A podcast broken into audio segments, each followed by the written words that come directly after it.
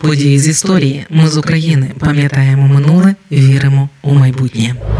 Слобожанський контрнаступ, Харківський контрнаступ, Балаклійський прорив, Балаклійсько-Куп'янська наступальна операція, Фредерікус 2.0. у події, які розпочалися 6 вересня 2022 року. Багато назв, але жодна з них не може передати того, що відчували тоді українці. Бо 6 вересня 2022 року Збройні сили України почали звільнення окупованих територій Харківської області. Це подкаст події з історії, який звучить завдяки вашій підтримці. Щоб допомогти нам, заходьте на сайт Ми з України.ком та тисніть кнопку Підтримати.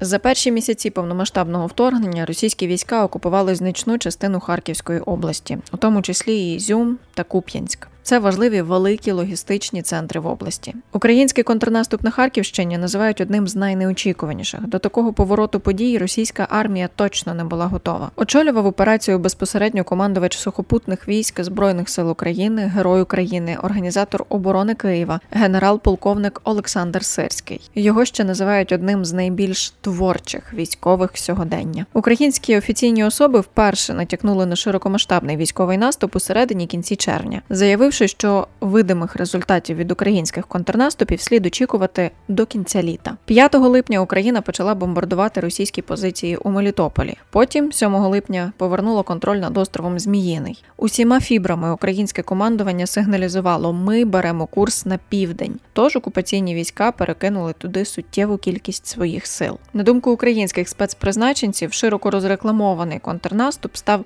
дезінформаційною кампанією, яка мала на меті досягти саме такого результату, а також приховати підготовку українців до контрнаступу на Харківщині. І, хоч думки експертів різняться, одні кажуть, це була чітко спланована операція, навмисно говорили про інший напрямок. Інші переконані, українське командування справді хотіло починати масштабний контрнаступ на півдні, але спонтанно, коли зрозуміло, що росіяни послабили свої сили на Харківщині, пішли відвоювати Слобожанщину. Напевно, про це не варто і сперечатися, бо важливий результат. І на те, що українські військові застали армію окупантів зненацька, вказує те, що за один день з 6 по 7 вересня збройні сили України просунулися щонайменше на 20 кілометрів окупованою Росією територією у напрямку Куп'янська та Ізюма та відвоювали близько 400 квадратних кілометрів. Ще два дні і ще плюс 50 відвойованих кілометрів. 10 вересня українські війська остаточно звільнили Ізюм та Куп'янськ. Тоді там виявили численні місця, де російські окупаційні війська утримували українців, катували і страчували їх, а також масові поховання. Газета Нью-Йорк Таймс зазначила, що падіння стратегічно важливого міста Ізюм є найнищівнішим ударом для Російської Федерації з моменту її принизливого відступу з Києва. До 12 вересня Збройним силам України вдалося звільнити близько 6 тисяч квадратних кілометрів території України, майже всю Харківську область, крім смуги за річкою Оскіл. Однак річку вдалося перетнути вже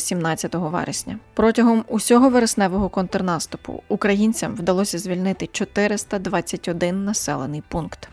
Ми з України важливо знати історію і розповідати історії. Найважливіше, що ми повинні дати нашим дітям, це коріння і крила.